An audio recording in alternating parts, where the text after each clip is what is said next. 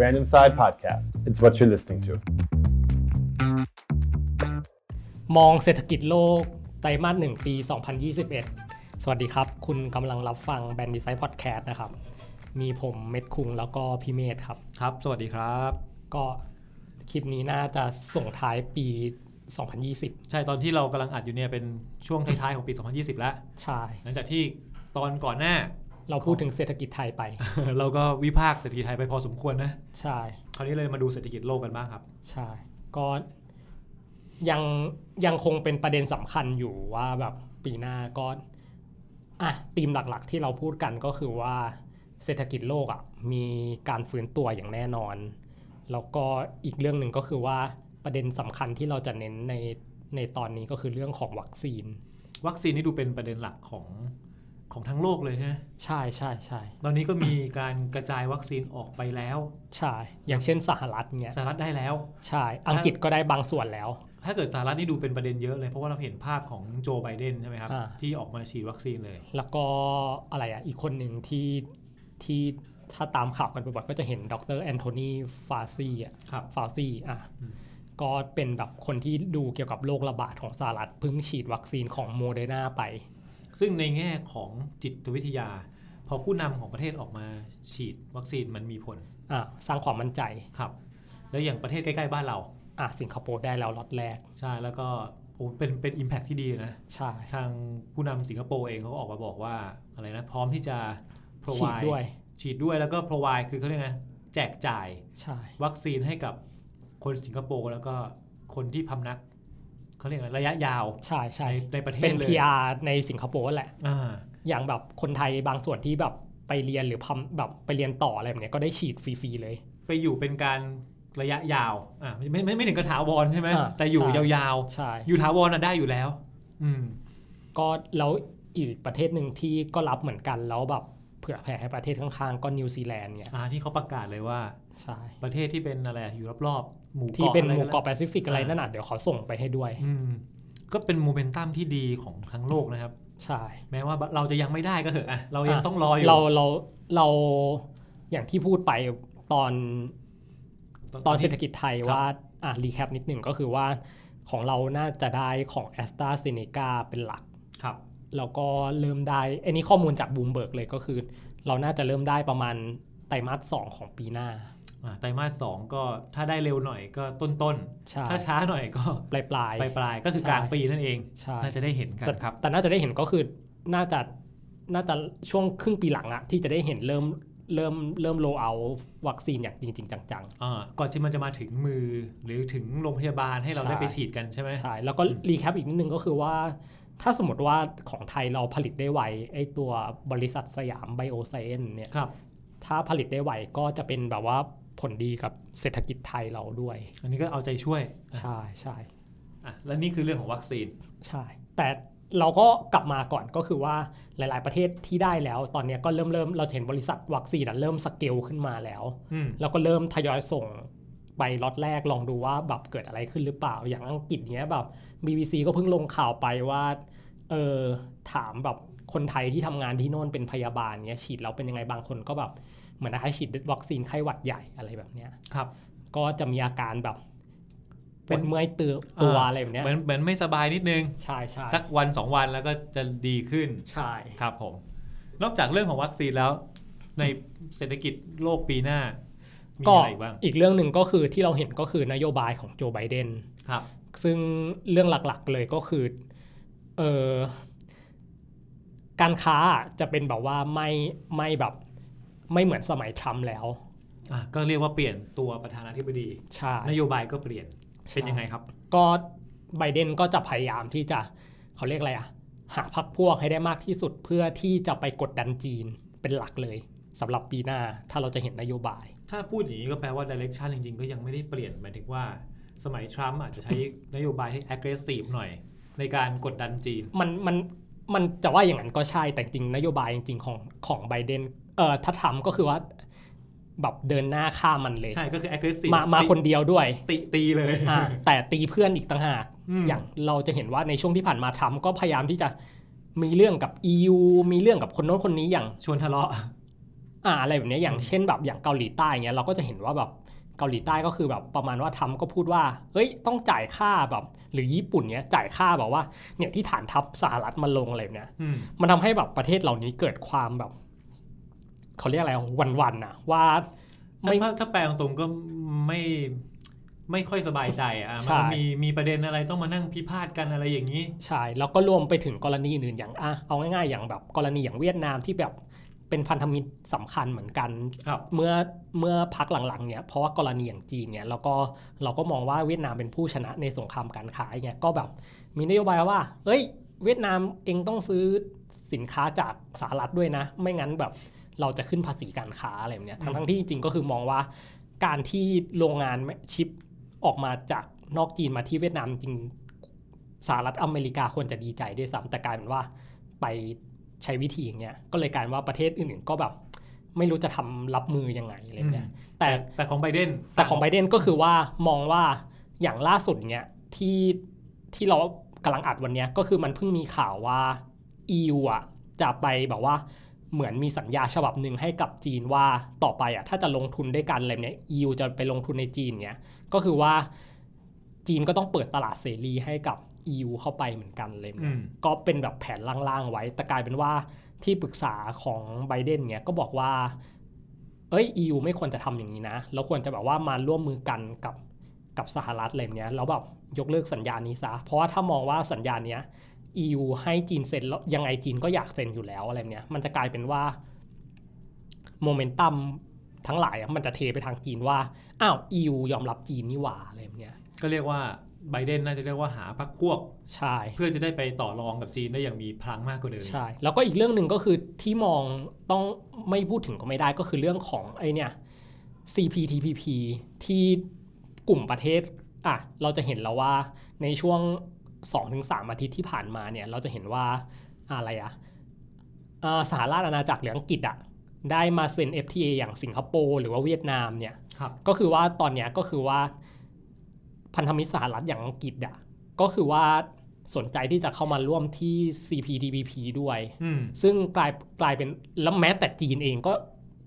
สีจิ้นผิงยังพูดเองว่าแบบเออก็สนใจเข้าร่วม CPTPP เหมือนกัน ซึ่งจริง ๆ ก็สหรัฐพยายามจะเขี่ยออกให้ได้อยู่แล้ว พันธมิตรหลาย ๆ ประเทศพยายามจะเขี่ยออกให้ได้ไง ซึ่งไอตัว CPTPP เนี่ยก็คือพูดง่ายๆมันเป็น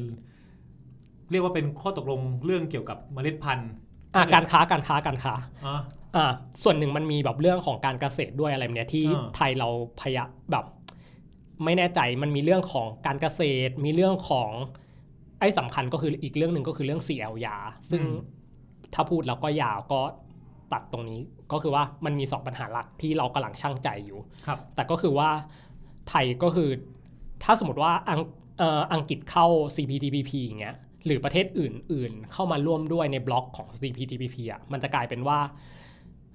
ประโยชน์ของ CPTPP อ่ะมันเยอะมหาศาลจนที่ว่าไทยก็อาจจะต้องเข้าด้วยเหมือนกัน แต่นั่นแหละ แต่ก็คือสรุปแล้วก็คือว่าเออกลายเป็นว่านโยบายของไบเดนอ่ะอาจจะกลับมาใช้เหมือนคล้ายๆโอบามาส่วนหนึ่งก็คือว่าเข้ามาเพราะสมัยโอบามาเป็นคนที่เริ่ม TPP ก่อน แล้วก่อนที่จะเป็นสหรัฐออกไปในทรัมป์ก็เลยเปลี่ยนชื่อเป็น CPTPP อย่างเงี้ย อืม ก็เลยก็เลยจะวกกลับมาประมาณเนี้ยครับ ก็เรียกว่าเป็นเรื่องที่ค่อนข้างจะซับซ้อน ใช่ เรื่องต้องรอรอดูอีกหลาย ๆ เรื่อง ใช่แล้วก็อีกเรื่องหนึ่งก็คือว่าเออนโยบายของไบเดนน่ะ ครับ ที่ที่ที่พูดไปตะกี้เนี้ก็คือเรื่องของ EU กับ EU กับจีนใช่ป่ะแล้วสหรัฐแล้วแบบว่าอะไรอะที่ปรึกษาของไบเดนก็พยายามที่จะขัดขานเรื่องนี้ เราจะเห็นว่าสิ่งหนึ่งที่ไบเดนทำก็คือว่าพยายามจะสานสัมพันธ์กับ EU ซึ่งแตกต่างจากสมัยทำที่พยายามจะแบบว่ากดหัว EU แล้วก็แบบว่าทุบ EU ตลอด หรือแม้แต่อังกฤษด้วยซ้ำ ครับ ซึ่งเราจะเห็นว่าเร็วๆเนี้ยเราอาจจะได้เห็นภายในปีหน้า แต่อาจจะไม่ใช่ในไตรมาสหนึ่งเราอาจจะได้เห็นแบบการรื้อฟื้นเรื่องของอะไรอะข้อตกลงทางการค้ากันใหม่อะไรพวกนี้ที่ อืม เป็นไปได้ ครับ อ่าส่วนข้อที่ 3 อย่างก็คือเรื่องของนโยบายการกระตุ้นเศรษฐกิจ ก็คือเราจะเห็นนโยบายจะอ่าในปีเนี้ยเราจะเห็นว่านโยบายหลาย ๆ หลาย ๆ หลาย ๆ อย่างที่เกี่ยวข้องกับการกระตุ้นเศรษฐกิจการเยียวยา อะไรอะผู้ที่ได้รับผลกระทบจากโควิดเนี่ยก็จะยังเพิ่มขึ้นปีหน้าถ้าหากมันยังมีการ การแพร่ระบาดของโควิดในในกลุ่มประเทศเศรษฐกิจหลักอย่างเงี้ยมีอีกเราก็จะเห็นนโยบายกระตุ้นเศรษฐกิจจากทั้งรัฐบาลรวมถึงไอ้ตัวของธนาคารกลางเนี้ยของหลาย ๆ ประเทศอะยังออกมาอยู่ โดยเฉพาะอย่างยิ่งที่เราจะได้เห็นปีหน้าชุดใหญ่ มีความเป็นไปได้ก็คือว่าน่าจะเป็นของฝั่งสหภาพยุโรป ครับ ที่ที่น่าจะยังออกมาอยู่ แล้วก็ แล้วก็อีกความเป็นไปได้ก็คือทั้งอังกฤษแล้วก็ของญี่ปุ่นด้วย สหรัฐก็ยังยังยืนยันว่ายังมีนโยบายนี้อยู่ แต่ อืม แต่อาจจะลดลง เพราะว่าสหรัฐเริ่มโลเอาวัคซีนออกมา ส่วนสิ่งที่วัดใจก็คือ เดี๋ยวเราจะพูดต่อก็คือเรื่องของ EU กับเรื่องของวัคซีนด้วย ครับก็เรียกว่ามันมีความสัมพันธ์กับวัคซีนอยู่ ใช่ใช่ใช่ แต่ ซึ่ง ว่าเหมือนที่เราเคยคุยกันว่าแม้วัคซีนจะออกมาแล้วเนี่ยแต่ช่วงก่อนจะถึงวัคซีนใช่ไหมบางทีมันต้องมีช่วงส่งต่อ ใช่ ช่วงกระตุ้นเศรษฐกิจที่จะส่งไปปั๊บรับวัคซีนมาพอดี อ่ามั มันจะได้ สปริงบอร์ดขึ้น ใช่ อ่าส่วนเรื่องที่ 4 ซึ่งเป็นเรื่องสุดท้ายที่เป็นธีมเศรษฐกิจมองไปถึงแบบไตรมาสหนึ่งปีหน้าก็คือว่าเรื่องเออแผนเป็นทางเศรษฐกิจซึ่งซึ่งเรื่องเนี้ยเราก็พูดไปแล้วตอนของเศรษฐกิจไทยก็คือว่าเรื่องเนี้ยมันจะเป็นเรื่องสำคัญมากก็คือเออเรื่องของตลาดแรงงาน อืม ซึ่งเป็นปัญหาทั่วโลกด้วยซ้ำจริงๆอ่ะสหรัฐอเมริกาหรือแม้หรือจริง ๆ ที่หนักสุดก็คือสหภาพยุโรปอ่ะ อืม ซึ่งเขาเป็นแบบว่าประหลาย ๆ ประเทศอ่ะเป็นประเทศที่แบบ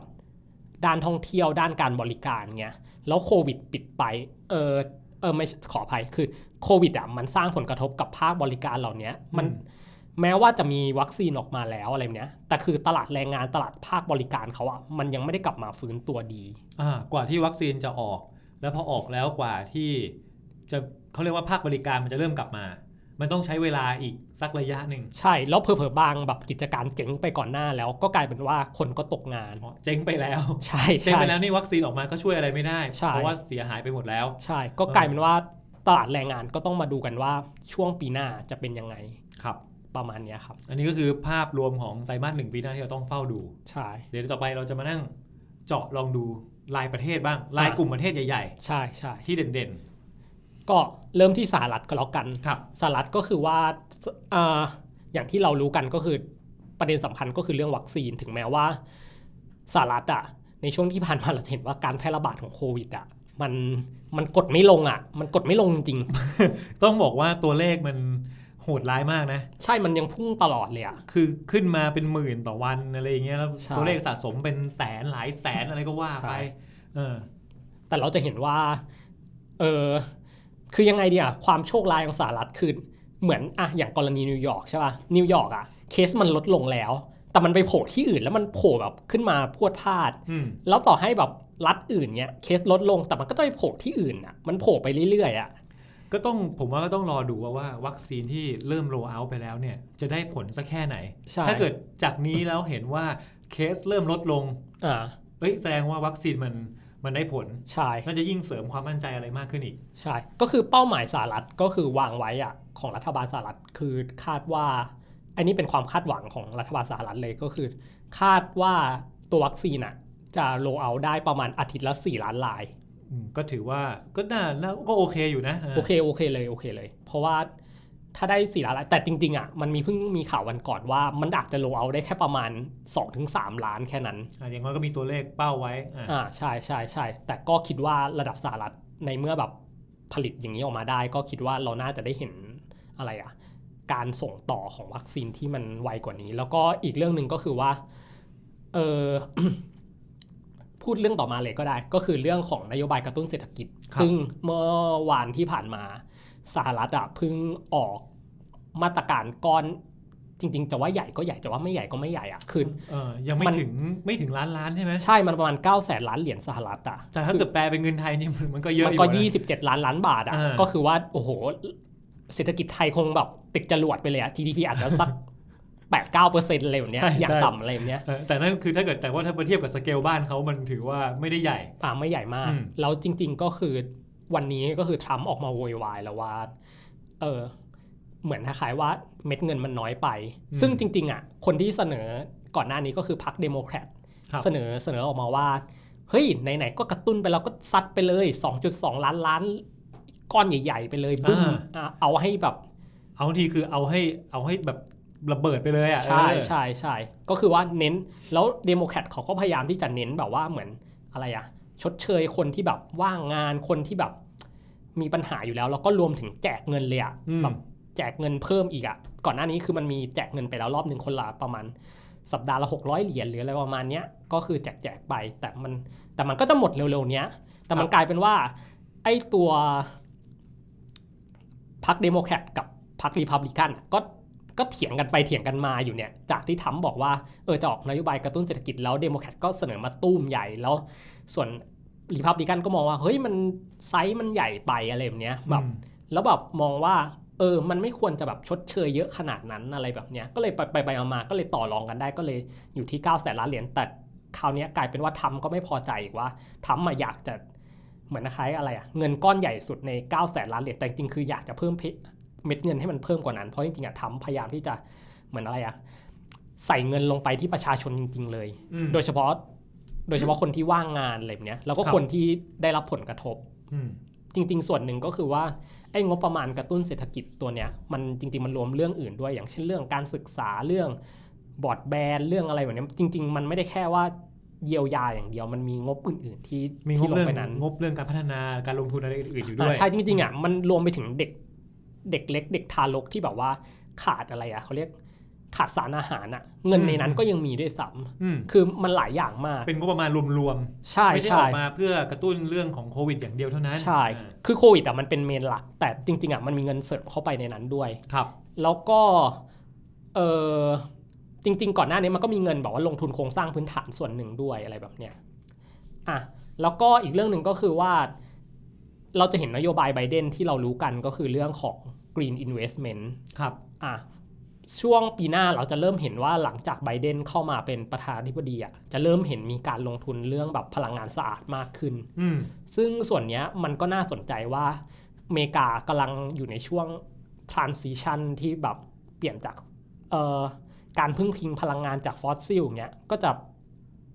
เริ่มเริ่มละตอนเนี้ยก็คือไปสู่พลังงานสะอาดที่มากขึ้น มีอะไรบ้างพลังงานสะอาดของ ก็พลังงานลมของเขาอย่างเงี้ยโซลาร์เซลล์ อืม อ่าแล้วก็มันอาจจะมีพลังงานอื่นๆ แบบว่าพวกอะไรอะอ่าอย่างไฮโดรเจนอะไรแบบเนี้ยแต่ไฮโดรเจนมันอาจจะเป็นเริ่มจริงๆ มันคือเริ่มแบบต่อแตะด้วยซ้ำแต่เราจะเห็น 2 อันหลักๆ ก็คือ เรื่องของอะไรอะโซลา่าแล้วก็เรื่องของพลังงานลมที่น่าจะเพิ่มขึ้น ครับ แล้วก็เราจะได้เห็นก็คือว่าอาจจะมีการลงทุนแบบโครงสร้างพื้นฐานอื่นๆอะไรแบบเนี้ยในไบเดนมากขึ้นอะไรแบบเนี้ยแต่มันก็ไม่ได้สุดทางขนาดนั้นแต่เราจะเห็นว่า เหมือนเศรษฐกิจสหรัฐอะมันอยู่ในช่วงเปลี่ยนผ่านอีกรอบ อืม ประมาณเนี้ย ครับ แล้วก็เรื่องสุดท้ายของสหรัฐที่เราต้องรอดูปีหน้าก็คือว่านโยบายความสัมพันธ์สหรัฐกับจีน อืม ซึ่งเราจะพูดเรื่องจีนต่อด้วย ครับ ก็คือว่าอย่างที่เราพูดไปตอนต้นว่า ไอ้นโยบายกับจีนอะเราจะเห็นว่าก่อนหน้าเนี้ยนโยบายทรัมป์ที่เราพูดไปแล้วก็คือว่าทรัมป์อะพยายามจะทุบจีน แต่ไบเดนอะพยายามหาพรรคพวก แล้วจริง ๆ คือหาพรรคพวกไปกระทืบจีนด้วยซ้ำ ก็อย่างที่บอกว่าสุดท้ายเป้าหมายอาจจะไม่ได้เปลี่ยนสักเท่าเดียวสักทีเดียว อ่าใช่ใช่ แต่วิ ใช่ ธีการเปลี่ยนไป ใช่ วิธีการอาจจะดูจะบอกว่าละมุนละม่อมขึ้นไหม มันไม่ได้ละมุนละม่อมแต่จริงๆแต่จริง หาพักพวกเพิ่ม แต่จริง ๆ คือจะบอกว่าต้องต้องพูดจริง ๆ เลยว่าไอ้นี่นโยบายของสหรัฐกับจีนอะมันได้เปลี่ยนไปแล้ว อืม มันไม่เหมือนเดิมแล้ว แล้วจะไม่เหมือนเดิมอีกต่อไปด้วย มันจะไม่กลับมาเหมือนสมัยแบบก่อนหน้านี้แล้วไม่มีอีก ก็ แล้ว คือก็ต้องยกอย่ายกเครดิตให้ทำ จริง ๆ ต้องยกส่วนหนึ่งให้ทำ ใช่ เพราะว่าทำก็คือเป็นคนเปลี่ยน ใช่ แล้วมันก็จะไม่กลับไปเป็นเหมือนเดิมอีก ใช่ อย่ง เพราะว่า น้อยก็ในช่วงจากนี้ไป เพราะว่าหลาย ๆ เรื่อง อย่าง จ หนึ่ง ริง เลยนะ ๆอ่ะเพราะว่าเราจะเห็นว่าหลาย ๆ เรื่องที่เราเคยพูดกันเรื่องความสัมพันธ์จีนสหรัฐซึ่งสามารถไปฟังพอดแคสต์ตอนเก่าๆได้ ครับ ก็คือเราจะพบว่าเอ่อจีนกับสหรัฐก็ไม่ได้มีความสัมพันธ์ที่ที่จะว่าดีก็ดีขนาดนั้น อืม แล้วหลาย ๆ ครั้งก็คือจีนก็ค่อนข้าง abuse สหรัฐด้วยซ้ ครับ ำทั้งทั้งๆที่แบบว่าสหรัฐต้องการแบบว่าเรื่องความแฟร์ๆหลาย ๆ ครั้งด้วยเช่นกันอะไรแบบเนี่ย อืม อ่ะซึ่งสามารถไปฟังตอนเก่าๆได้ นั่นแหละก็เลยมองว่าความสัมพันธ์ระหว่างสหรัฐกับจีนอ่ะมันไม่เหมือนเดิมแน่นอนแล้วเผลอๆอ่ะมันก็คือ ที่เราเห็นก็คือณณหลังจากนี้ก็คือ มันจะไม่ไม่ไม่ดีไปกว่าสมัยทรัมป์แน่นอน แต่มันจะเปลี่ยนรูปแบบ อ่า อ่ะมันจะเปลี่ยนรูปแบบมากขึ้น ผมผมเคยคิดอยู่เหมือนกันนะว่า ถ้ามันเป็นแบบเนี้ยมันจะเข้าไปสู่ ลักษณะของความสัมพันธ์ที่เหมือนสมัยสงครามเย็นหรือเปล่า แต่ไม่ใช่เป็นสงครามเย็นในแบบที่รบกันด้วยตัวแทนหรือรบกันแบบแบบที่เคยเป็นมานะ ใช่ใช่ แต่มันจะเป็นความสัมพันธ์แบบความความสงครามเย็นที่เป็นสงครามเย็นแบบเศรษฐกิจอะ ใช่ คือไม่ได้รบกันตรง อืม ๆ ไม่ได้ใส่กันเต็ม อืม ๆ แต่มีการแบบเขาเรียกไงอะแข่งขันหรือกดดันหรืออะไรกันอยู่ในทีอะประมาณนึงอะ อ่าใช่ใช่ก็เราจะเห็นจริง ๆ มาแล้วก่อนหน้านี้ก็คือเรื่องของการลงทุนเรื่องเทคโนโลยี 5G ในหลาย ๆประเทศเลยเนี่ย อ่ามันมีเรื่องของการใช้กฎหมายใช้อะไรมา อ่าใช่อย่างเช่นอ่าถ้าจริงๆ วกไปเรื่องนี้นิดนึงก็คือประมาณว่าอย่างเช่นเราเห็นสิงคโปร์อย่างเงี้ยที่จริงๆ สิงคโปร์นี่คือเหมือน proxy ของสองประเทศ อ่า อ่าของสหรัฐและจีน แต่จริงๆ ก็คือว่าล่าสุดก็คือว่าโอเปอเรเตอร์ในสิงคโปร์เองหลายๆ เจ้าก็คือต้องเปลี่ยนไปใช้เขาเรียกอะไรอ่า ใช้อุอุปปกรณ์กรณ์ของของค่ายอื่น อย่างเช่นอิลิกสันโนเกียอะไรพวกเนี้ย เมื่อไงก็คือใช้ของจีนไม่ได้ ใช่อย่างเงี้ยเป็นต้น อ่าครับผม ครับแล้ว เมื่อ ก็ เราพูดถึงจีนแล้ว อืม เราก็ต้องไปจีนเต็มๆมาก ใช่ใช่ อ่าจีนเป็นยังไงบ้างครับ จีนก็สำหรับปีหน้าสิ่งที่เราเห็นก็คือว่า ในเมื่อความสัมพันธ์สหรัฐไม่เหมือนเดิมแล้วอะ่ะแล้วเราก็จะเห็นว่าประเด็นสำคัญที่เราเคยพูดกันก็คือเรื่องของแผนเศรษฐกิจ 5 ปีของจีน ครับ อ่าว่าแบบว่าพยายามที่จะขับเคลื่อนด้วย 2 วงล้อก็คือว่าวงล้อจากภายนอกและวงล้อจากภายใน เรื่องของเศรษฐกิจ 5 ปีแผนเศรษฐกิจ 5 ปีของจีนเนี่ย ใช่ ไป ใช่ ฟัง ใช่ ได้ คือตอนนี้ยังไม่ได้ออกมาแบบเป็นทางการ ใช่ แต่เราเคยเราเคยรีวิวตัว ตัวแผน 5 ปี ตัว มาบ้างแล้ว เขาเรียกว่าไงเป็นแผน คร่าว คร่าว อืมๆเราเคยพูดไปแล้วไปฟังกันได้ ๆอ่า ซึ่งถือว่าตอนนั้นดีมากนะ เราอธิบายว่า 5 ปีของจีนใน 5 ปีถัดไปจากเนี้ย อืม จะเป็นยังไง อ่า อ่ะ อ่า ตอนนี้ แต่เราแต่เราจะรีแคปนิดหนึ่งก็คือว่า คือเราจะเห็นแล้วว่าในช่วงที่ผ่านมาโรงงานมันได้ย้ายออกไปจากจีน ซึ่งเป็นแบบว่าความสัมพันธ์กับภายนอก ครับ อาจากเรื่องของซัพพลายเชนจากเรื่องของโควิด จากเรื่องของความสัมพันธ์กับสหรัฐที่มันไม่ได้ดีเท่าไหร่ ครับ อ่าจีนก็จะมาเน้นแบบเรื่องของภาคการผลิตที่ที่มันอะไรอะที่มันค่อนข้างไฮเทคมากขึ้น อืม พัฒนาเทคโนโลยีเป็นของตัวเองอีกครั้ง มีนวัตกรรมของตัวเอง ใช่ รวมถึงมีแบรนด์มีสินค้าหรือมีเทคโนโลยีที่เป็นของตัวเอง ใช่ อืม พยายามทำ value added หลาย ๆ อย่าง ส่วนอีกวงล้อหนึ่งก็คือว่าจีนพยายามที่จะเพิ่มอะไรอ่ะเขาเรียกการบริโภคในประเทศที่มากขึ้นอ่าอย่างเช่นอะไรอ่ะ แล้วก็อีกเรื่องหนึ่งก็คือเรื่องที่สำคัญก็คืออยากจะเน้นก็คือว่าจีนพยายามจีนพยายามที่จะเปลี่ยนเศรษฐกิจตัวเองอะไปสู่ภาคบริการมากขึ้นเหมือนกัน อืม อย่างเช่นเราเห็นว่าในช่วงที่ผ่านมาเม็ดเงินน่ะได้ไหลเข้าไปในประเทศจีนเนี้ยก็คือไหลเข้าไปเป็นแบบอะไรอะเป็นภาคเกี่ยวกับไอทีเทคโนโลยีแล้วก็เป็นภาคแบบการให้บริการมากขึ้น ครับ อย่างเช่นแบบภาคการเงินภาค เกี่ยวกับบริการด้านไอทีหรือเป็นภาคอื่นๆน่ะที่มันอยู่ในสัดส่วนเนี้ยแล้วเราจะไม่เห็นว่าแบบเม็ดเงินน่ะมันจะเข้าไปสู่แบบเศรษฐกิจรูปแบบเก่าแบบ เช่น แบบภาคการผลิตที่แบบเป็นรับจ้างผลิตอะไรแบบเนี้ย พวกโรงงานอุตสาหกรรม โรงงานผลิต OEM ใช่ใช่ อะไรรับโรงงานรับจ้างผลิตทั้งหลายอ่ะ ใช่ จะจะลดบทบาทลง ใช่ก็แต่ยังมีเหมือนเดิมนะ ยังยังมีอยู่ ใช่แต่ไม่ได้บอกว่ามันลดแล้วมันหายไปเลยคือต้องเข้าใจก่อนว่าไอ้พวกของแบบเนี้ยเวลามันหายอะมันจะหายมันต้องใช้ระยะเวลา 5 ปีถึง10 ปี มันไม่ได้หายแบบว่า หายวันนี้ปุ๊บแล้วพรุ่งนี้หายปั๊บอะไรแบบเนี้ยมัน ถ้าเกิดพูดให้ง่ายก็คือว่าของที่มีอยู่เดิมเนี่ย จีนก็ไม่ได้ทิ้ง ใช่ ยังอยู่ แต่เขาไปชูเรื่องอื่นขึ้นมาอีก ก็ก็คือชูเรื่องอื่นนั่นแหละ แต่แค่พยายามว่า เรื่องนี้ฉันจะไม่ทำแล้วฉันจะฉันจะทยอยลดบทบาทของมันลง อืม อะไรแบบเนี้ยอย่างเช่นง่าย ๆ ที่เราจะเห็นได้ชัดก็คือจีนในช่วงที่ผ่านมาคือรับปากเรื่องของอะไรอะโลกร้อนเงี้ยจีนก็พยายามที่จะลดบทบาทของถ่านหินลง ครับ อะไรแบบประมาณเนี้ย อืม เออแล้วมันก็จะมาชิปมาเรื่องที่ภาคอุตสาหกรรมที่เราพูดต่อตะกี้นี้ว่า เราจะเห็นว่าภายในปีหน้า ถ้า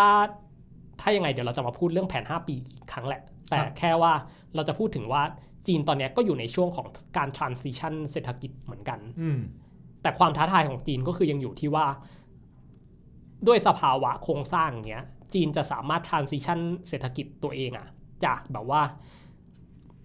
ภาคการผลิตที่แบบเน้นแบบ OEM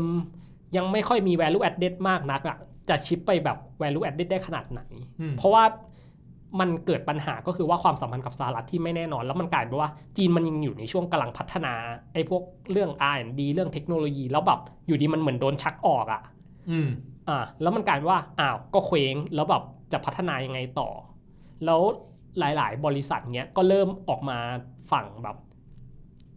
อาเซียนบ้าง กลับไปไต้หวันญี่ปุ่นหรืออะไรแบบเนี้ยหรือกลับไป EU ด้วยซ้ำอย่างเงี้ยมันก็เป็นความท้าทายว่า ภายใต้ภายใต้โครงสร้างที่มันแบบรัดตัวตอนเนี้ยเออภาคอุตสาหกรรมการผลิตของจีนอะมันจะมันจะเปลี่ยนโฉมไปยังไง อืม อ่าเรื่องนี้ด้วย ครับ แล้วก็อีกเรื่องหนึ่งปีหน้าที่เราไม่พูดก็ไม่ได้ก็คือว่าปีหน้าเราจะเห็นว่าจีนน่ะกลับมาอยู่ในสถานะที่แบบว่าเอ่อฟื้นตัวทางเศรษฐกิจสักที อืม แต่ฟื้นตัวครั้งเนี้ยก็คือฟื้นตัวเพราะว่าแบบเออโมเมนตัมเศรษฐกิจโลกมันมันทำให้ฟื้นตัวด้วยข้อหนึ่งเพราะว่าจริง ๆ ก่อนเราต้องยอมรับอย่างหนึ่งว่าเศรษฐกิจจีนอ่ะมันก็ฟื้นมันก็ฟื้นจริง ๆ แหละ ครับ อะไรแบบเนี้ยแต่ปัญหาคือว่าฟื้นของจีฟื้นเออขออภัย คือมันฟื้นแต่คนอื่นมันไม่ฟื้นอ่ะ มันก็ไม่มีประโยชน์อะไรไง เออมันฟื้นคนเดียวไม่ได้ ใช่ ไม่ เพราะ ช่ว ว่า ยอะไร เพราะว่าเศรษฐกิจจีนอะอย่างที่เราทราบกันก็ย้อนกลับไปตะกี้เนี้ยว่ามันพึ่งพิงการส่งออกและภาคการผลิตที่เยอะ ฉะนั้นต่อให้คนอื่นยังไม่ฟื้นเนี้ยส่งออกไปมันก็ส่งออกไม่ได้หรือแม้แต่แบบว่า ประเทศอื่นที่มันเป็นอยู่ในหน่วยซัพพลายเชนเดียวกันไม่ส่งมาจีนเขาผลิตไม่ได้ อืม หรือแม้แต่จีนส่งออกไปแล้วประเทศอื่นจะผลิตเนี้ยมันก็ผลิตไม่ได้ มันเป็นเรื่องของ supply chain อ่า ที่มันมันมันเกี่ยวโยงเนื่องถึงกันหมด ใช่ แล้วมันแล้วมันกลายเป็นว่าปัญหานี้เกิดขึ้นน่ะ คือจีนฟื้นตัว แต่ก็มันก็เกิดปัญหาอยู่ดี ก็เลยกลายเป็นว่าตอนเราจะเห็นว่าในช่วงที่ผ่านมาก็คือ จีนพยายามที่จะผลักดันเรื่องของการบริโภคในประเทศที่มันมากขึ้น แต่มันก็มันก็อยู่ได้ระดับหนึ่งอ่ะแต่มันยังไม่มันยังไม่ได้ มันยังกไม่ลับมาดีก่อน มันยังไม่มา ใช่ใช่ คือแสดง ใช่ ว่าเราก็จะเห็นว่าจีนเห็นแล้วเราปัญหาว่าตัวเอง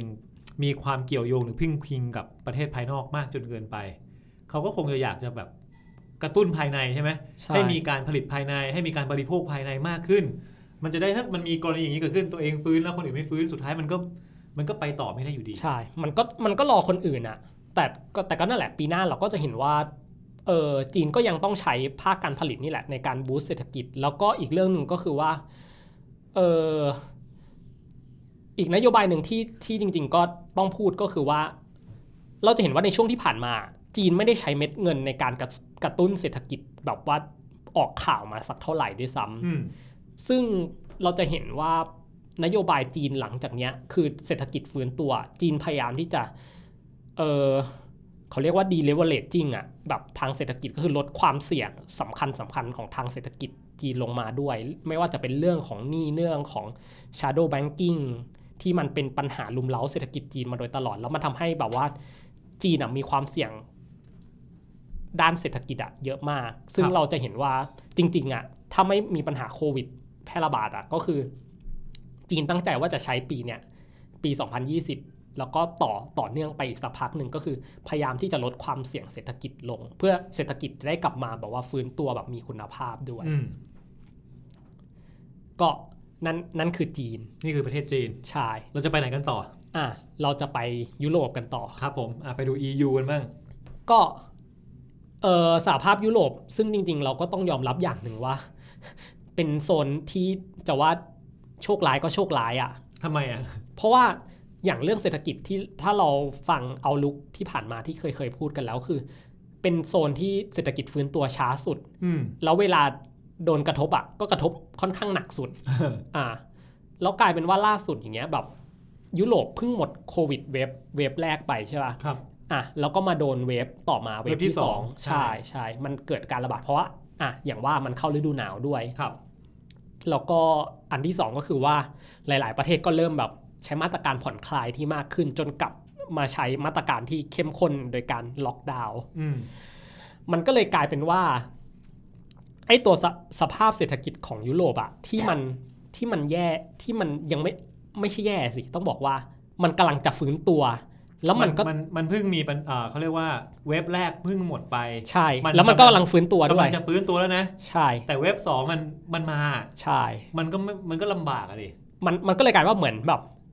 ช็อกอะ อืม เศรษฐกิจมันช็อก แล้วมันกลายเป็นว่าเออไอการแพร่ระบาดรอบเนี้ย มันอาจจะมันอาจจะไปหยุดอีกทีอะประมาณช่วงซัมเมอร์ของ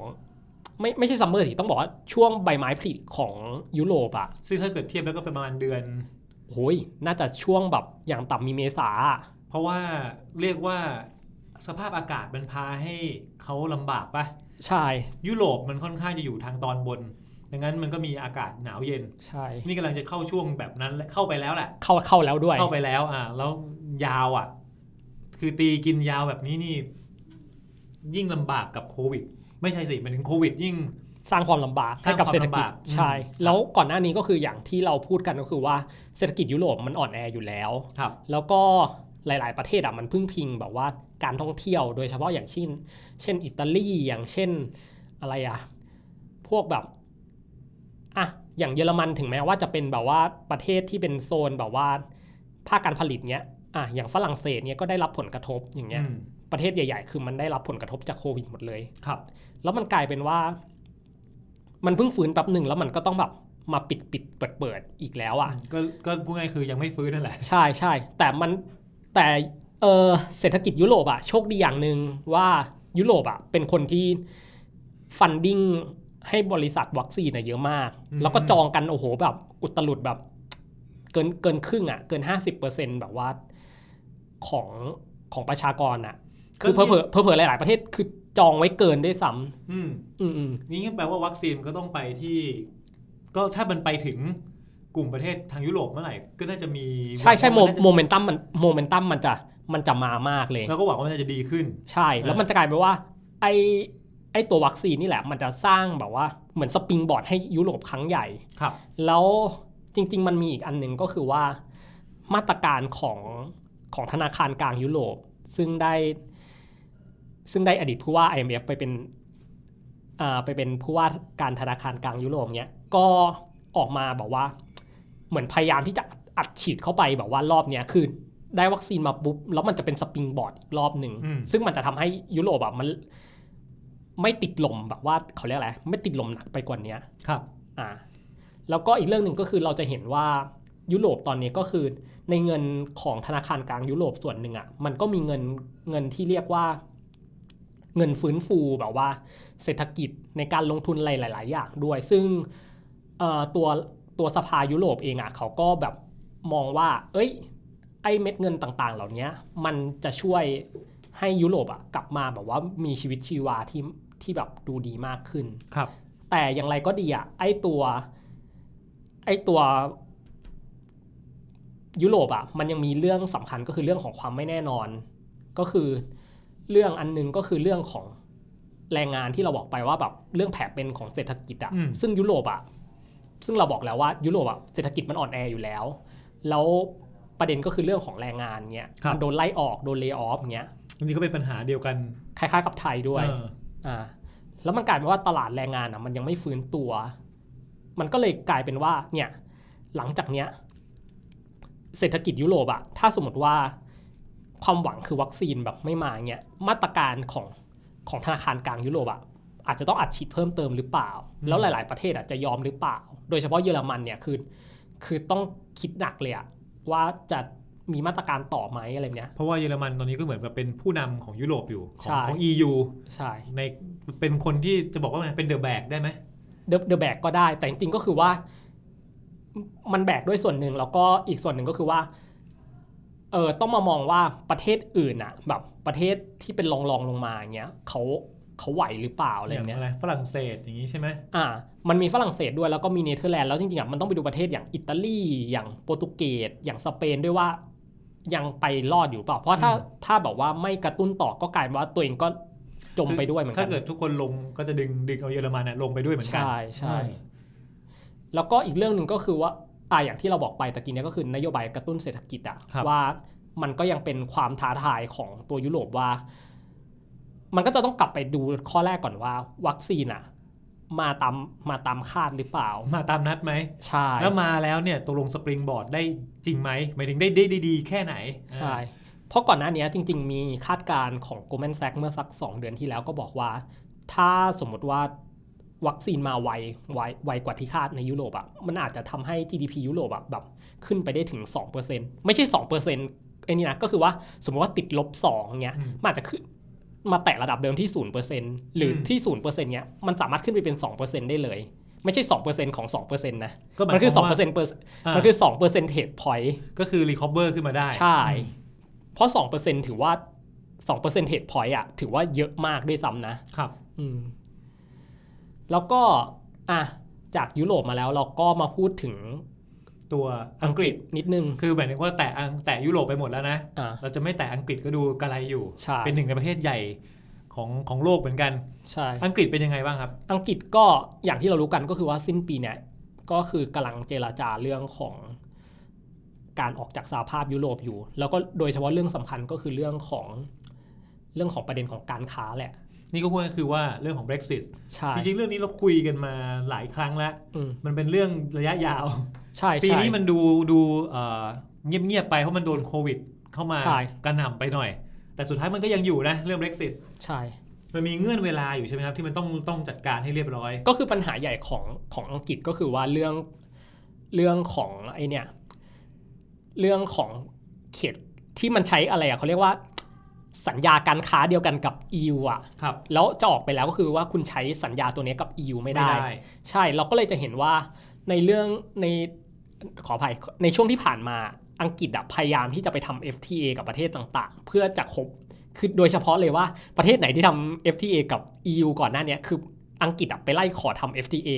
เคลียร์ให้มันจบๆไปเลย อ๋อถ้าแปลง่ายๆคือเดิมอังกฤษอยู่ใน EU ใช่ ก็ใช้สัญญาการค้าเดียวกัน ใช่ แต่พอตัวเอง เป็น ออก เขาเรียกว่า Single Market อ่า อ่า แต่พอตัวเองออกปั๊บ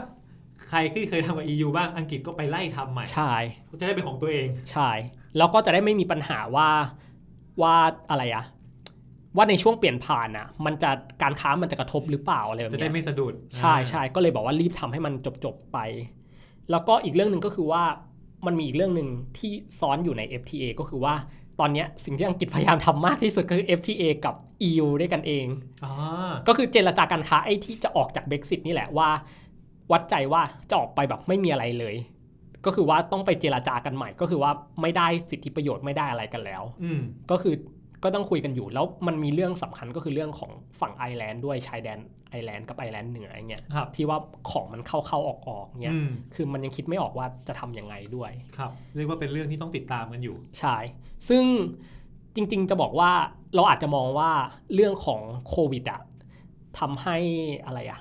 ทำให้อังกฤษตอนเนี้ยแบบมีปัญหาแบบเรื่องเศรษฐกิจแบบมากใช่ปะ่ะ แต่จริงๆเรื่องใหญ่สุดคือเรื่องเบ x ซิ t นี่แหละ เรื่องการค้าแหละ เพราะมันจะส่งผลกับเศรษฐกิจอังกฤษของเออหรือสหราชอาณาจักรเนี่ยในระยะยาวมากกว่าด้วยซ้ำ อืม เพราะโควิดอ่ะมันแค่กระทบแค่แบบปี 2 ปี แต่ไอตัวอะไรอ่ะเรื่องด้านการค้าเรื่องเศรษฐกิจกับ EU กับหลา มัน ย จะ ๆ ก ประ ระเท ท ศ บ อ่ะ ยาวกว่านั้น ใช่ มันมีผลกระทบกับ GDP ยาวกว่านั้นด้วยซ้ ถ้าเกิดเจรจากันไม่จบหรือทำ FTA กันไม่เสร็จเนี่ย ดีไม่ดีกลายเป็นว่าปี 2 ปีนี้เจอโควิด แล้วพอตัวเองออกจาก Brexit แล้วยังเจรจาไม่เสร็จเนี่ยมันลีกมันทันให้มันจะกลับมาได้หลังจากโควิดเนี่ยกลายเป็นอาจจะแบบลากยาวกันต่อ ำใช่เพราะมันต้องไปคุยกันต่อแล้วมันกลายว่าการค้าก็ชะงักแล้วการค้าชะงักมันก็เกิดปัญหาต่อมาคือเรื่องการลงทุนด้วย อืม อ่าประมาณเนี้ยแล้วก็อีกเรื่องหนึ่งที่ขอแตะๆนิดนึงก็คือว่าตอนเนี้ยล่าสุดก็คืออังกฤษกำลังพบโควิดระบาดรอบใหม่คล้ายๆ EU เหมือนกันแต่ปัญหาคือว่า เออเขาบอกว่ามันเป็นโควิดสายพันธุ์ใหม่อะไรแบบเนี้ย อ่าใช่ มั มัน น เป็นเป็นประเด็นที่มีการคุยกันว่ามันอาจจะเป็นเขาเรียกว่าไงดีกลายพันธุ์ไหม ใช่มันกลายพันธุ์ อืม มันกลายพันธุ์ก็เลยกลายเป็นว่า คนก็ไม่แน่ใจว่า มันจะแพร่เข้ามาในยุโรปแล้วหรือเปล่าอะไรแบบเนี้ยก็เลยทำให้ EU อ่ะปิดชายแดนอะไรแบบเนี้ยแต่แบบเห็นว่าแบบมีล่าสุดก็คือ เห็นพูดกันแล้วว่าไอ้ตัววัคซีนอะไรแบบเนี้ยที่ออกมาก็คือยังยังสามารถป้องกันได้อยู่ อ่าก็คือวัคซีนมีผลต่อต่อโควิด ใช่ ที่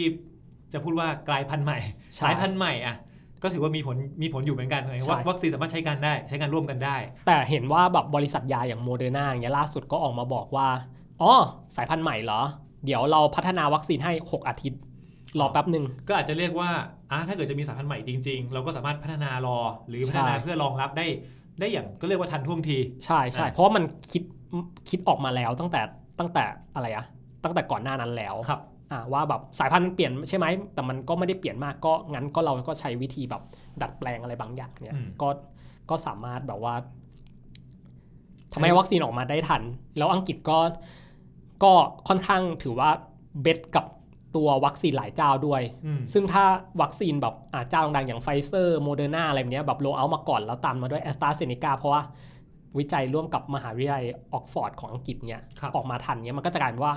วัคซีนมันจะโลเอาไวขึ้น อืม แล้วจะทำให้เศรษฐกิจของอังกฤษอะกลับมากลับมาในระยะสั้นอะดูโอเคมากขึ้น ก็เรียกว่าก็เอาใจช่วยอังกฤษกัน ใช่ ครับมาพอเราไล่มาตั้งแต่อเมริกาไปจีน ย้อนกลับมายุโรปและอังกฤษแล้วเหรืออะไรอีก อ่ะก็เหลือญี่ปุ่นละ อ่ามาถึงญี่ปุ่นกันบ้าง อ่ะเราก็จะเห็นว่าแบบในช่วงที่ผ่านมาก็คือว่าโควิดอะมัน มันสร้างผลกระทบกับเศรษฐกิจญี่ปุ่นจริง ครับ ๆ ก็เราจะเห็นได้ว่าแบบเศรษฐกิจญี่ปุ่นในช่วงที่ผ่านมาก็ไตรมาสสองก็แย่ไปพอสมควรก่อนที่จะมาฟื้นไตรมาสสามด้วยแบบแรงกระตุ้นจากเม็ดเงินที่รัฐบาลญี่ปุ่นได้แบบว่าอะไรอะอัดฉีดเข้าไปในระบบ ครับ ซึ่ง อ่ะ ถึงแม้ว่า อะไรอะอาเบะจะจะออกจากตำแหน่งด้วยปัญหาสุขภาพแล้ว อืม แต่นายกสุกะที่เข้ามาใหม่ก็ยังดำเนินแผนการเดิมก็คือว่า ยังมีงบประมาณกระตุ้นเศรษฐกิจต่อไปอยู่ โดยเขาวางแผนว่าแบบ เนี่ย ไอ้งบประมาณที่จะกระตุ้นเศรษฐกิจอะจะวางยาวไปถึงประมาณช่วงซัมเมอร์นี้ อืม ก็ประมาณสักอะไรอะกรกฎาสิงหาอะไรแบบเนี้ย เพื่อที่จะได้ต่อต่อไปถึงแบบโอลิมปิกด้วย อืม แล้วก็อีกเรื่องหนึ่งที่เราจะต้องพูดถึงก็คือว่าเรื่องของวัคซีนของของญี่ปุ่นอย่างเงี้ย ครับ อ่ะก็ญี่ปุ่นก็จองวัคซีนกับไฟเซอร์กับโมเดอร์นาเหมือนกัน อืม ก็จะกลายเป็นว่าญี่ปุ่นก็จะได้ล็อตแรก ๆ แต่อาจจะหลังสิงคโปร์หรือหลังอะไรพวกนี้นิดนึง แต่ไม่นานมากนัก ก็เรียก คือ ว่าน่าจะตามตามๆกันมา อ่าใช่โลเอาตามกันมา แล้วเมื่อวัคซีนอ่ะแบบออกมาแล้วอ่ะก็จะกลายเป็นว่า ไอ้ตัวที่ญี่ปุ่นอ่ะแบบกระตุ้นเศรษฐกิจอ่ะมันก็จะกลายเป็นว่ายังไงอ่ะเมื่อคนฉีดวัคซีนอะไรแบบเนี้ยแล้วมันยาวไปถึงซัมเมอร์อย่าลืมว่าในปีหน้าสิ่งที่เราพูดถึงก็คือเรื่องของโอลิมปิกด้วย อืม อ่าอะไรแบบเนี้ยก็คือจะกลายเป็นว่ามันจะเป็นสปริงบอร์ดอีกรอบหนึ่งให้เศรษฐกิจญี่ปุ่นอะกลับมาฟื้นแบบเขาค่อนข้างเข้ารูปเข้ารอยมากขึ้น แต่โอเค มันยังไม่กลับมาเท่ากับปี 2019 ที่ผ่านมาแหละ ก็เรียกว่าถ้าวัคซีนมา ใช่ การกระตุ้นเศรษฐกิจได้ผล อ่า และโอลิมปิกมารับพอดี ใช่ อันนี้คือภาพสวยๆที่มองนะ ใช่ ถ้ามันมาตามนี้แปลว่าเฮ้ยมันน่าจะเป็นสปริงบอร์ดที่ดีสำหรับญี่ปุ่น ใช่ ครับ อันนี้คือภาพภาพใหญ่ ๆ เลย ที่เราจะเห็นแบบว่าอ่ะช่วงช่วงแบบหลังจากนี้ไป แต่เราจะพูดอีกเรื่องหนึ่งก็คือว่า สิ่งที่นายกญี่ปุ่นเข้ามา คือเราจะได้เห็นแบบนโยบายที่ค่อนข้าง aggressive มากขึ้นก็คือเรื่องของการแบบเปลี่ยนโครงสร้างเศรษฐกิจญี่ปุ่นน่ะให้มัน อืม แบบว่าค่อนข้างทันสมัยมากขึ้น ครับ อ่าเราจะเห็นว่าในงบในงบหลาย ๆ อย่างของรัฐบาลญี่ปุ่นที่ส่งออกมา หนึ่งในนั้นที่ที่เราไม่ค่อยรู้กันก็คือว่ามันจะมีเงินก้อนหนึ่งที่จะพัฒนาเศรษฐกิจญี่ปุ่นให้มันเป็นแบบ เป็นดิจิตอลไลเซชันมากขึ้น อืม มีเป็นเทคโนโลยีทันสมัยมากขึ้น ไม่ได้แบบมีอะไรอะแบบเหมือนคล้ายๆตาสแตมป์ญี่ปุ่นสมัยก่อนอะไรแบบนี้ก็จะพยายามแบบว่าเป็นอะไรอะเขาเรียกว่าเป็นอ g e n d a หลักของนายกสุกะเลยก็ได้ อืม ว่าในช่วงปีหน้าเนี่ยเราจะเห็นหลาย ๆ สิ่งหลาย ๆ อย่างของรัฐบาลญี่ปุ่นอะแบบพยายามที่จะ transition ตัวญี่ปุ่นอะให้มีความทันสมัยมากขึ้น คือ เขา ผมจะว่าไปเนี่ยญี่ปุ่นมันก็ทันสมัยมากแล้วนะ ใช่ มั ใช่ ก็ดิจิตอลมากๆแล้วนะ แต่มันยังมันยังสู้แบบว่าเอาจริงๆคือต้องยอมรับว่ายังสู้จีนไม่ได้ อืม อ่าหรือหรือหลาย ๆ เรื่องก็คือยังสู้ประเทศแถบแถบเอเชียเราไม่ได้ด้วยซ้ำมันยังมีความแบบญี่ปุ่นบางอย่างอะ มีความ traditional ความ ใช่ แบบรุ่นแบบรักษาไว้ของเขาอะไรอย่างเงี้ย ใช่ใช่ ต่อไปเขาต้องพัฒนาให้เป็นดิจิตอลมากกว่านี้ ใช่ ล้ำล้ำหน้ามากกว่านี้อีก ใช่ นะ แล้วก็อีกนโยบายหนึ่งที่ญี่ปุ่น พยายามพูดถึงก็คือว่าเรื่องของการศึกษาเนี้ยก็พยายามที่จะลดเขาเรียกอะไรอะลดค่า แบบเหมือนค่ามือถืออะคือญี่ปุ่นนี่เอาจริงๆคือเมื่อเทียบกับหลาย ๆ ประเทศพัฒนาเนี่ยก็คือว่าไอค่าใช้โทรศัพท์มือถือค่าอินเทอร์เน็ตบรอดแบนด์อะไรแบบเนี้ยญี่ปุ่นถือว่าแพงอยู่เหมือนกัน อ๋อ เพราะว่าถึงแม้ว่าญี่ปุ่นจะเป็นประเทศที่รายได้สูง แต่จริง ๆ ก็คือว่าค่าบอร์ดแบนด์ถือว่ายังแพงก็คือนโยบายของรัฐบาลของนายกสุกะก็คือพยายามที่จะลดลดค่าใช้จ่ายพวกนี้ลง จะเรียกว่า มา ไงเดียวเรียกว่าค่าบริการพื้นฐาน ใช่ใช่พวกโทรศัพท์ พวกอินเทอร์เน็ตบ้านอินเทอร์เน็ตโทรศัพท์มือถืออะไรแบบเนี้ยแบบเป็นแบบเป้าหมายเขาเลยด้วยซ้ำว่ายังไงก็ต้องลดราคาลงมาอะไร ครับ ก็คือว่าเราจะเห็นว่าเศรษฐกิจญี่ปุ่นอ่ะจะเริ่ม transition ตัวเองอีกรอบ แล้วจริงๆอ่ะมันมีอีกเรื่องหนึ่งก็คือเออ เรื่องของการใช้พลังงานสะอาดเนี่ยจีน อืม เออขออภัยญี่ปุ่นอ่ะก็คือพยายามที่จะมาด้านนี้มากขึ้น อืม เพราะว่าจะไปใช้นิวเคลียร์ต่อก็ไม่ได้ ครับ แต่ตอนนี้ก็คือว่าเริ่มมาดูเรื่องพลังงานสะอาดที่มันแบบมากขึ้นแล้ว โอ้นี่เรียกว่าวันนี้ทั้งสหรัฐทั้งญี่ปุ่นนี่มาพลังงานสหรัฐสะอาดกันมากขึ้น จริง ๆ ก็รวมจริง ๆอ่ะต้องบอกว่าที่เราพูดทุกประเทศอ่ะมันอยู่ในอ g e n d a แทบจะทั้งหมดทั้งนั้นคือเออคือจริง ๆ เราต้องสรุปเลยก็ได้ว่าปีหน้าเราจะเห็นเทรนด์อย่างหนึ่งก็คือว่าโลกอ่ะเริ่มกลับมามองเรื่องของพลังงานสะอาดเรื่องของกรีนอะไรอย่างเงี้ยมากขึ้น ครับ จริง ๆ มันมันส่งต่อไปถึงอะไรอะตัวบริษัทเอกชนหลาย ๆ แห่งด้วย ซึ่ง อืม เราจะเห็นว่าในช่วงที่ผ่านมาเนี่ยก็คือ บริษัทน้ำมันหลาย ๆ แห่งในยุโรปเนี่ยหรือสหรัฐเนี่ยก็เริ่มมองแล้วว่า เออ มันอาจจะเป็นจุดพีคของของน้ำมันดิบด้วยซ้ำจากช่วงคือก่อนหน้าช่วงโควิด แล้วมาโดนโควิดเนี่ย อืม แล้วพลังงานหลาย ๆ อย่างอะ่ะ แล้วก็นโยบายของต่างประเทศหลาย ๆ อย่างที่พยายามที่จะลดเรื่อง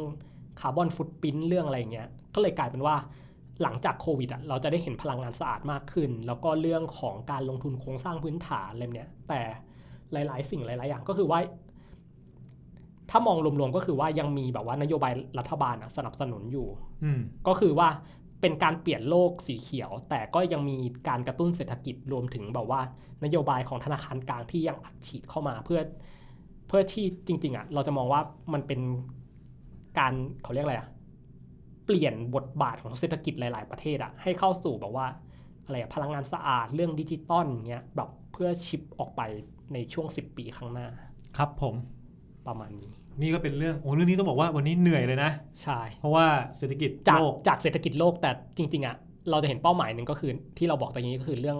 เรื่องของพลังงานสะอาดแหละแล้วก็ อืม เรื่องของการแบบว่าวางรากฐานสำหรับเศรษฐกิจยุคต่อไปด้วย ครับ แต่ว่านอกเหนือจากนโยบายเศรษฐกิจการวางรากฐานอะไรทั้งหมดแล้วเนี่ย สิ่งหนึ่งที่เห็นร่วมกันของเศรษฐกิจโลกปีหน้าในช่วงต้นปีในช่วงครึ่งปีแรกแล้วกันรวมๆเนี่ยก็คือวัคซีน ใช่ใช่วัคซีนวัคซีนคือเรื่องสำคัญมาก เรียกว่าถ้าวัคซีนออกมาได้ได้ทันได้เร็ว แล้วก็เป็นไปตามที่คาด อืม มันน่าจะช่วยทำให้เกิดแรงสปริงบอร์ดแรง ใช่ ผลักดันให้เศรษฐกิจในหลาย ๆ ประเทศทั้งโลกเนี่ยเรียกว่ากลับมา ใช่ ครับ ก็แล้วก็อีกเรื่องหนึ่งที่เราจะเห็นก็คือว่าอะไรอะเรื่องของอ่าอีกเรื่องหนึ่งที่อยากจะย้ำก็คือว่ารัฐบาลหลาย ๆ ที่ก็จะเริ่มเห็นเรื่องของอะไรอะความยั่งยืนอ่าซึ่งมันมาเรื่องพร้อมกับเรื่องพลังงานสีเขียวพลังงานสะอาดรวมถึงการพัฒนาอย่างอื่นด้วยอ่าแล้วก็อยากจะเน้นอีกเรื่องหนึ่งก็คือว่าปีหน้าถ้าสมมติว่าเศรษฐกิจมันเริ่มดีมาก เราจะเห็นนโยนโยบายของธนาคารกลาง จะไม่ทุกประเทศแต่จะเริ่มแบบว่า เริ่มขึ้นอัตราดอกเบี้ยนโยบายด้วยซ้ อ่า ำใช่ จากที่ปีนี้นี่ลดกันลดกันเรื่อย ๆ เลยนะ ใช่ลดกันแบบโอ้โห กระหน่ำซัมเมอร์เซลเลยอะ จะจะศูนย์กันอยู่แล้วเนี่ย ใช่ แต่ปีหน้าเราจะเห็นว่าถ้าถ้ามันเกิดว่ามันเศรษฐกิจมันโมเมนตัมมันดีมากมันส่งมากๆเนี่ย เราจะเริ่มเห็นว่าธนาคารกลางแต่ละประเทศจะเริ่มขึ้นดอกแต่ขึ้นไม่เยอะมาก คือขยับขึ้นมาบ้าง ใช่ใช่สมมุติว่าอ่าอย่างยุโรปเนี้ยแบบสมมติติดลบใช่ปะก็อาจจะขึ้นมาอีกนิดนึง แต่ก็คือยังอยู่ในโซนติดลบอยู่ อืม อะไรแบบเนี้ย เรียกว่ามีการขยับไปทางบวก มีแนวโน้มว่าจะเป็นอย่างนั้น ใช่ถ้าสมมติว่าโมเมนตัมเศรษฐกิจมันดีมาก ครับ แต่ถ้ายังไม่ดีอ่ะเราก็จะเห็นนโยบายธนาคารกลางอ่ะยังไงก็คือยังอยู่ในโซนกระตุ้นเศรษฐกิจอยู่ ยังไม่ยังไม่เป็นสายเหี่ยวที่แบบว่ารีบขึ้นอัตราดอกเบี้ย อืม ก็ก็คือว่าภาพรวมทั้งหมดที่เราจะพูดก็คือว่า